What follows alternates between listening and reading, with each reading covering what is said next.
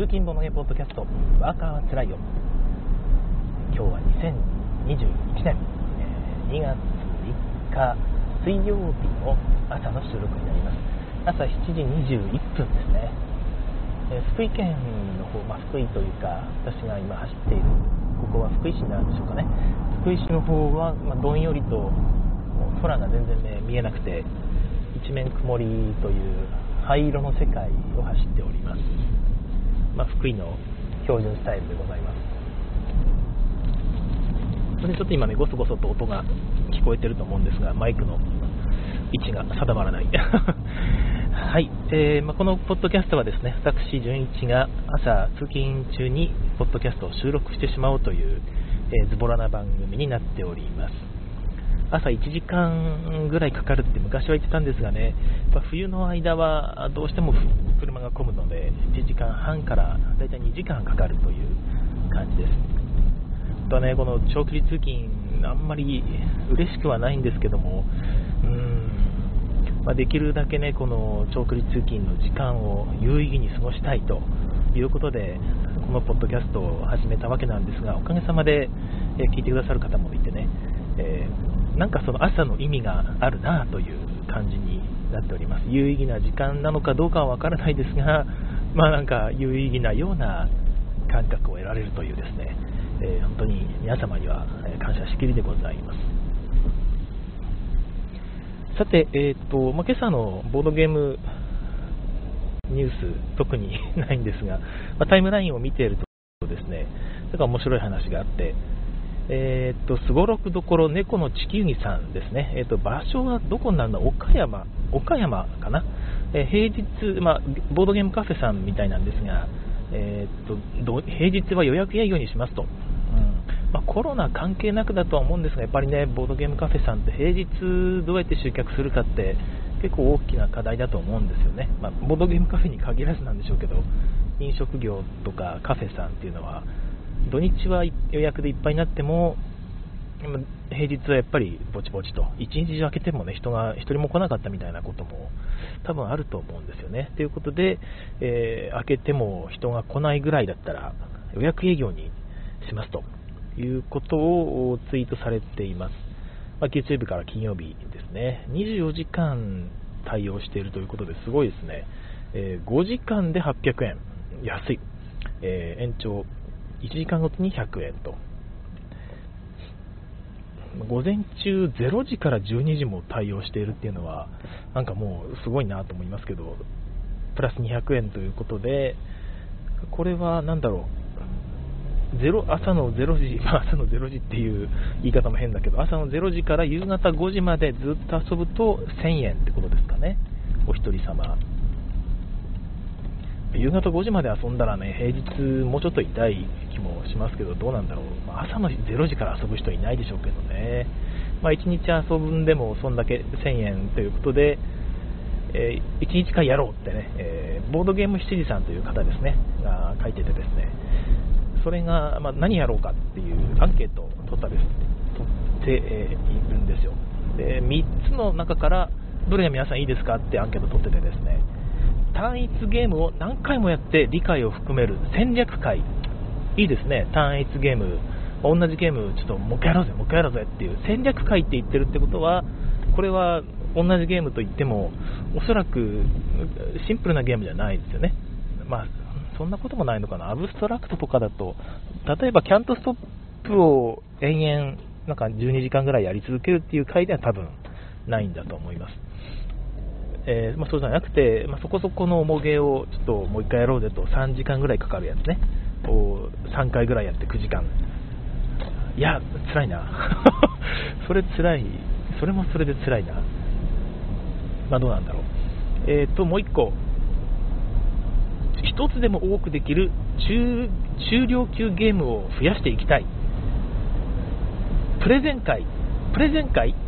えっと、中量級ゲームを遊ぶわけじゃないのかな、これは。でも、遊ぶんでしょうね、1日いるんだから、プレゼンだけ聞いて終わるわけではない気はするんですが、まあ、おそらく、こう持ち寄って、これ面白いんだぜって、中量級のやつ、みんながこうおすすめするゲームをちょっと遊ぶような回ですかね。それいいですよね。せっかく1日遊べるんであればこうやったことはないんだけど他の人がおすすめの中量級ゲームをいっぱい遊ぶ。いや最高じゃないですか、はい。まあ、そういうプレゼンプレゼン会。ちょっとプレゼン会って言い回しがどうなのか気になりますが。3つ目。超超高大歓迎。空いてる時間にもぐもぐたこ焼き会。たこ焼き会。いいですね。たこ焼きたこ焼き食べながらこうゲームをしているので誰かが長考しててもちょっとたこ焼き食ってくるわってできる。でもこれってあれ待ち時間の間に考えておくのが、ね、マナーとよく言われていますが待ち時間の間にたこ焼きを食うことになると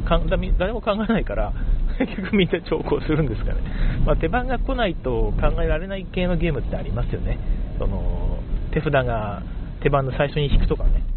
そういうゲームの場合にはいいかもしれないですね。いやもっと考えてていいよって。たこ焼き食うからって。で調校した人がね、えー、俺もちょっと食うわって行こうとするともうないからちょっとそれ焼いといて追加でって言われてしまうみたいなですね。謎の罰ゲーム感は面白いかもしれないですね。えー、と最後が、え、ゲームはそこそこに、えー、感想を語り合うというお茶会、うん、この、まあ、ゲームは遊んで、その後、ね、今のゲーム、あれだよねとか、この間遊んだゲームがさ、みたいな話をこう、お茶を飲みながら、お菓子食いながらね、語り合う。そういうのもいいですよね、のんびり。ていうか、意外とそういう需要ってね、あると思ってて、ままあ、おそらく、ま、こういう言い方もひょっとしたら偏見につながるのかもしれないですが、女性の方はそういうのを求めてる可能性も結構あってですね、まあ、わかんないですけどね、全然男性でも全然そういう人もいますし、女性でもそうじゃない人もいっぱいいますから、あれですけども、まあ、そういう会とかやってもいいかもしれないですよね。はい、ということで、13票今入ってるんですが、最終結果、皆さん、何だと思いますかね、どうでしょう？えー、まあ、もう別にツイッター見ていただければいいんですが、1位はたこ焼き会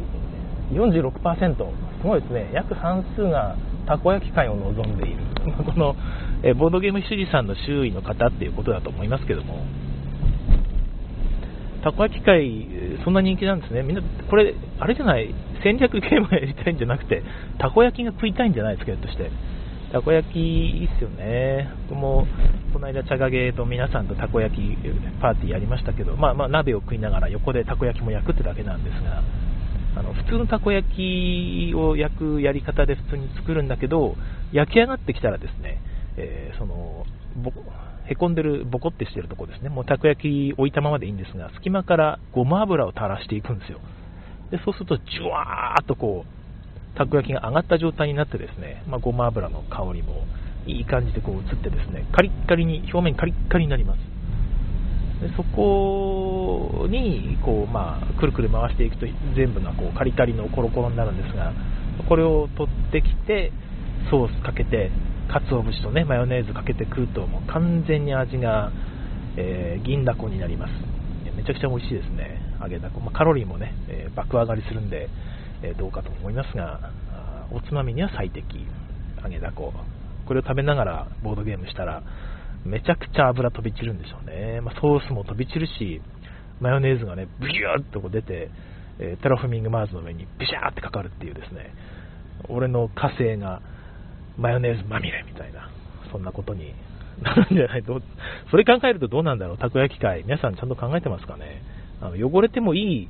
ボードゲームで遊ばないとダメですね、それこそキャントストップなら、ボードは布製ですから、あの最新版のやつですね、えー、っと NGO さんが出てるやつ。あれだったら洗えるので大丈夫かもしれませんね。うん、じゃあ、キャントストップはたこ焼きを食べながら遊んでいいゲームとして今日は認定したいと思います。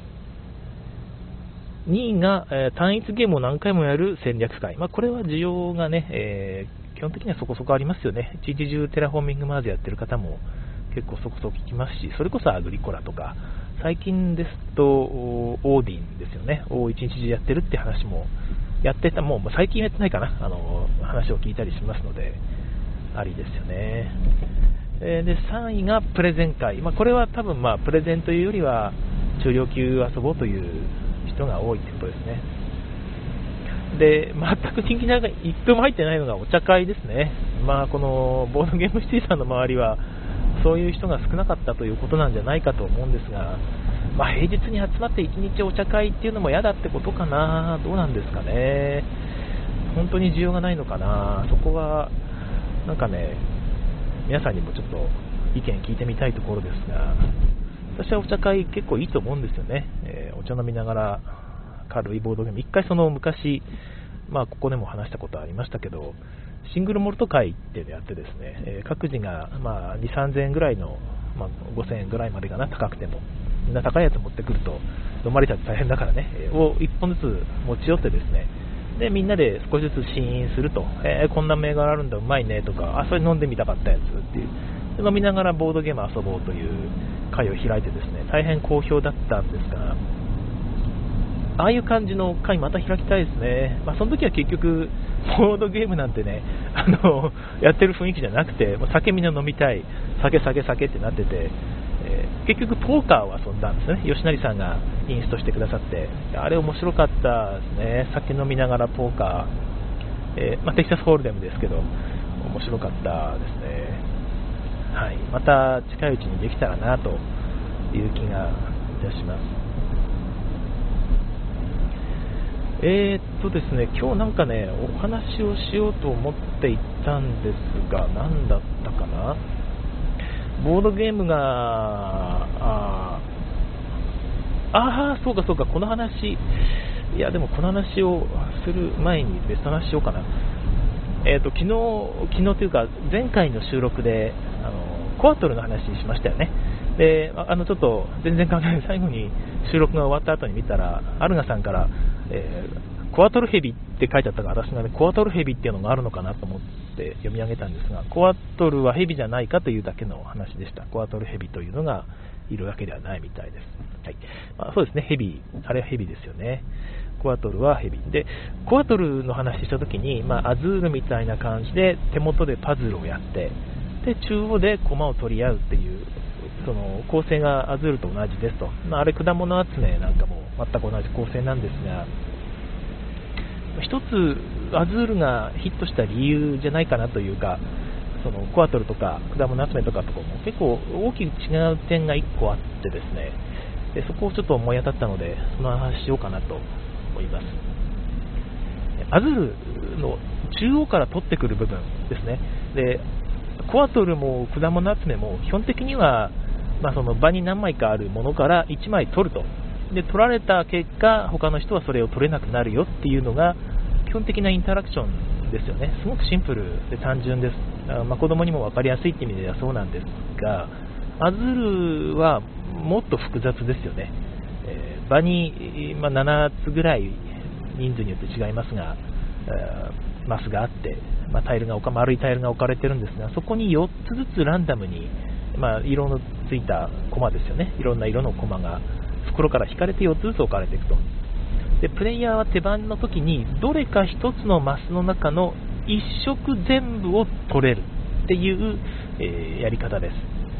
はい、でそれだけならまだ、えー、まあ、コアトルとかと一緒というか近いですよね。場に出てる選択肢のうち1つを取って、えー、枯ら枯らすというかそれをなくしてしまうことで他の人が取れなくなる。っていう部分だけどアズールはそこだけじゃなくてですね、えー、一色そのマスから取って残ったやつ残ったやつが中央に行くんですよ。で中央はまあマスが何もないんですがそこも一応1つのマスとして認識されていてですねそこにこう入る。で1回目は、まあ、その残りが入るだけなんですが他の人がですね次に別のマスから1色選んで取りますよね。残ったやつがそれも中央に行くんですよね。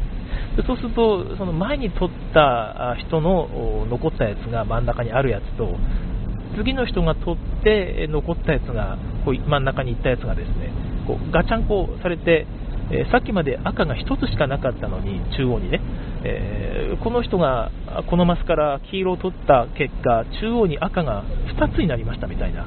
ことが起こるわけです。であのゲームって赤ちょうど2つ欲しいみたいなことが結構あってですねうわ盤面に赤1個しかなかったけど2個になったらそりゃ欲しいよねという状態が生まれるわけで、その変化ですね、盤面の変化がコアトルとか、まあ、果物集めの場に例に出すのはあんま良くないんですが、えー、その盤面の変化がより激しいのがアズールなのかなという気がいたします。でたまたま昨日、その家紋の話もしたんですが、フランスのゲームですね、家紋っていうのは2人用のアブストラクトで、ボードゲームメモさんが紹介されてて面白そうだなっていうことで、まあ、紹介したんですが、相手の取った置いたマスですね、置いたマスに、え次の人の手番で置けるマスがこう制限されると、前の人の置いた場所によって、え制限される。ちなみに、こういう感じのアブストラクト好きで持ってますって言ったゲームはクラミですね。えクラミも同じように、え前の人が置いた場所の縦横のどどっかですね、縦の列か横の列にしか置けないというような制限があって、まあ、こういうゲーム結構いいインタラクションだよねと。先の先の先まで読めないんだけど、先の先ぐらいまでならこう読めるギリギリのちょうど良さが私は好きです。だからそういうアズールもそういうところがあちょっとあるのかなと。前の手番の人がここを取った結果、あ自分はここを取れると。もしくは自分がここを取った結果、次の人はあそこを取らざるを得なくなるとかですね、えー、そういうふうなことができるんだろうなという気がいたしました。アルガさん、えカモーンということで、はい、カモーンではなく、カモンですね。はい、アルガさん、えクラミは面白いけど、メーカーがクソだったので手放してしまったということで、まあ、以前もなんかお話ありましたね。メーカーとなんか、トラブアルガさんがトラブったんでしたっけ？えちょっと言い方が悪いですね。何があったんでしたっけ？忘れましたけど、まあ、クラミ、クラミのメーカーは途中で1回変わってるような気がしますけど、なんか僕は特に問題がなかったので、あ、そうかそうか、コンポーネントに不備があって問い合わせたら知らねえよみたいなこと言われたんでしたっけ？なんか、まあ、そういうことってね、ありますよね。まあ、特に外国メーカーだとね、なかなか大変ですが、私は Amazon、海外からは基本的に Amazon.com で買うんですが、文句があった場合は Amazon に言いますね。えー、写真付きでこんな内容だったよっていうと、大体 Amazon が対応してくれるので、返金かもう一回送り直すかですが、最近は返金で対応されてしまうことが多いです。はい。返金で対応されると、なんていうか、ちょっと虚しいんですよね。この手元に残ったこのコンポーネントが足りないボードゲーどうすんの？自作して遊ぶという手もあるけど、カードとかだとどうしようもないですし、なんかね、うーんっていう、もう一回送ってくれよっていう気はしますけどね。以前、そのクリエーショナリーの拡張カードですね、クリエーショナリーってもう売ってなくて、あのレゴのやつですね、レゴを使った、えー、っと、まなんていうか、表現系ですね、創作系の、これな、これなんだっていうね、あなたは今からチューリップをレゴで作ってくださいって言われて、まあ、レゴで表現して当ててもらう系の、ものすごい面白いゲームなんですが、もう今は売ってない。クリエーショナリー、なんで、ね、あれ廃盤になっちゃったんだろう。あれいいゲームだとは思うんですけどね。はい、ちょっと横道にそれてしまいましたが、まあ、そういう感じの何でしたっけ、ああ、そうそうそう、クリエーショナリーの拡張カードを頼んだんですが、なんか1ヶ月経っても来なくて、結局ロストしちゃってですね、で僕はあの人様の分も一緒に頼んでたので、人様の分というか、プレゼントしようと思って買ってたものが届かなくてですね、で文句言ったら返金はしてくれたんですが、もう、もう市場に存在してなかったというですね、その頃には。売り切れちゃって、そこから先一度も補充されてないので、僕は未だにクリエーショナリーの拡張カードを変えてないです。悲しい。あクレーショナリーすごくいいゲームなので、ぜひ再販お願いします、レゴさん。まあ、レゴ、クリエーショナリー買っちゃうと、なんか別にもうあれだけでレゴを楽しめるから、他のレゴ買う気にならないっていう気もちょっとするっていうのはわかるんですけどね。あれで、なんかいろんなものが作れるから、あれワンセット買うと、他のレゴいらねえみたいな、まあ、なんかでっかい作品作るなら別ですが、いう気もちょっとするんで、そのせいかな、こいつのせいでレゴの売れ行きが悪いんだよみたいな、そういうとばっちりを受けたってことかな、そんなことはないのかな、ちょっとわからないですが、まあ、いろんなパーツを集めていく楽しみってレゴに確かにあるので、まあ、それが阻害されるって言われると、そうかもしれないですね。はい。えー、ものすごく横道にそれました。やっぱりアルガさんの話だとパーツが溶けたので送ってくれって言ったら、最初は送るって言ってたのに送ってくれなかった。ああ、はい。そうでしたね。うん。なんか忘れてしまったのか、もし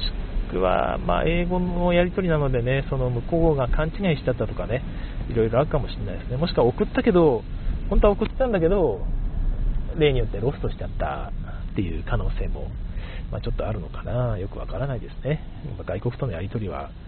なかなか、あ、送れないって言われて、その後送れないって言われたんだ。へー。うん、なるほどな。いろいろありますね。はい。どっからこの話になったんだっけ？あ、そうそうそうそう。うん。まあ、あのー、家紋みたいなやつもあって、あれも、ま、手番を前の人の手番によってね、次の人の手番がこう左右されるということで、アズールも同じような感じなので、結局あの部分が面白さの源泉なんですよね、きっと。あそこが面白いからみんな繰り返して遊ぶっていうのがあって、で逆に言うと、あそこが面白いからアズールっていくつかのバリエーションが出てるじゃないですか。えー、シントラのステンドグラスと、あとサマー、サマー、何でしたっけ？サマーバザール？違うな。サマーパビリオン。サマーパビリオンか。はい。何がサマーパビリオンか未だにわからないですが、なんか2種類出てて、両方ともコアの部分は全く一緒なんですよね。え、中央、中央というか、取ってくる部分。駒を取ってくる部分のルールは全然全く同じで、手元のパズルだけが違うということは、えー、まあ、パズルの面白さプラス中央のその取ってくる部分というのが、まあ、家紋なり果物集めなりアズールなりの共通点だと言いましたがアズールは中でもその取ってくる部分の個性がすごく強烈で、まあ、単純に取ってくるだけじゃないというのが、まあ、唯一無二なのかなという気がしたので、えー、そこだけ抜き出しても全然面白いとこれをアズールだと言えるということですよね。まあ、アズールだね、確かに。手元のパズルがちょっと違うけど、これはアズールだねと言える。まあ、そういう仕組みを考えると、またちょっとね、この中央のその共通の部分が取ってきて、手元でパズルっていうゲームをよりなんかね、ヒットさせれるかもしれないな、なんてことを昨日、なんとなく考えていました。果物集めもね、これでさらにややこしいゲームにしてしまえば 売れなくなるよな。おそらくそこまでややこしいゲーム、果物集めのターゲット層ともちょっと多分違うし、なんか、そこはずれてる気がしますんで、まあ、果物集めはちょっと離れて、まあ、そういうちょっとインタラクションがある。自分が取った結果、次の人が、えー、何かしらの制限を受ける。それがなくなるというだけじゃなくてね、えー、そういうようなゲームを作ると、ちょっと面白いかもしれないですね。なんとなくそんなことを感じたわけでございました。はい、まあ、ちょっと時間が余ったんですけども、全然どうでもいい、えー、話題ですね。昨日ツイッター見ててですね、えー、まあ、まあ、全然違う話なんですが、あれですね、家庭、家庭の夫婦問題で、夫が洗い物じゃないか、たまに料理をしてくれると。まあ、その時はなんか、鍋物を作っていたのが、すき焼きかな？すき焼きを作ってくれていて、ふんふんふんふんってこうこう機嫌よく旦那が台所に立っている後ろでですね、奥さんが玉の料理をしている夫をこう監視してるんですね。台所の奥の方が柱の階からじーっと見てですね、監視してて、ちょっと今、今、キノコ洗った？みたいな。キノコってね、知ってる？洗わなくていいんだよ。みたいなことをこう言ったらですね、前も言ったけど、って思わず言っちゃったらしいんですよ。前も言ったけど、キノコって洗わなくていいんだよって。で夫はまあそれを聞いて、ああ、そうなんだってね、ちょっとまあ、こう、ムッとした表情で、こう言ってですね、で、もう、前も言ったけどって、これから一生言わないでくれるって。ムカつくんがムカつくってことですよね。結構傷つくというか、ぐさっとくるからさ、こっちは分かってんだよ、2, 2回目言われたことぐらいはよっていう。いうことで、ちょっと険悪な雰囲気になってしまって、その奥さんも反省したと。思わず言っちゃったけど、確かにこの前も言ったけどって言葉、誰も幸せにならないよねっていう話を言っててですね、もう私が何を言いたいか大体お分かりだと思うんですが、インストでこれを言ってしまうことが私もありました。反省しております。あのー基本的に2回目、3回目ぐらいまでなら、私これ言わないようにしてるんですよ。やっぱり、前も言ったけどっていう言葉って、私、インストした人の逃げというか、言い訳でしかないと思ってて、言ったのに覚えてないってことは、うまく伝えられてないってことだと思うんですよね。その自分が自分が悪いとまでは言わなくても、そのインストする人の責任かなと思ってるので、まあまあまあ、それはもうなんていうか、甘やかしすぎじゃないかという話もあればそうなんですが、自分の心構えとしてですね、心構えとして、まあ、聞いてる人が同じことを、前言ったことを聞いてきたとしても、それは快く、あこれはこういうことですと、あの前言ったけど、これ言いましたよねとかいう話を言わないようにしてるんですが、4回目、同じ人が4回目を以上それを聞いてくるとですね、逆になんていうかな、不安になってきてですね、不安になってきたというか、なんていうのか、ちょっとさすがに多分自分の中でイラッときてるんでしょうね。あのこれ一応あの前も言ったんですけどって一言言っちゃう。これ一応言ったんですけどって。あそうそうですよねって。って言いながらこう聞いてくれるんですが、さらに5回目に同じこと聞かれたときはですね、あのすみません、僕の言い方、なんか悪かったですかねって、となんか言っちゃってですね、ちょっと険悪な、険悪じゃないんですが、あのさすがにその心の動揺を隠しきれない、一体私のインスト、どんだけひどかったんだみたいなことになっちゃってですね、えーまあ辛い感情をこう周りに押し付けてしまった自分の未熟さ加減に、こうなんか後で、ね、悲しくなってくるんですけども。まあ、そういうことで、あアルガさんもね我慢できないからめっちゃ言っちゃうということであの言わない方がいいです、前も言ったけど、でもまあ一応、なんていうかですね、インストする人も、あい聞いてる人がねこ言ってないよねみたいな、このお話聞いてないよねみたいな態度でこの質問されたときは、いや、一応説明はしたんですがと。一言言いたくなる気持ちもわかるので全然止めるわけではないです、はい。えそれは聞いてる人が悪いですね。だ聞いてる人もあのこれなんか聞いてないような気がするけどと思っても言ってないっていう前提で喋っちゃいけないですね。インストする人これ言ってないでしょみたいな雰囲気じゃなくて、まあ、ちょっと私聞き漏らしてたと思うんですがという態度で、え質問するときは聞いてほしいですね。まあそういうお互いの思いやりみたいなのが大事だと。だからインストもインスト聞く人もですね、えー夫婦と同じだよと。同じかな。同じじゃない気もするな。はい、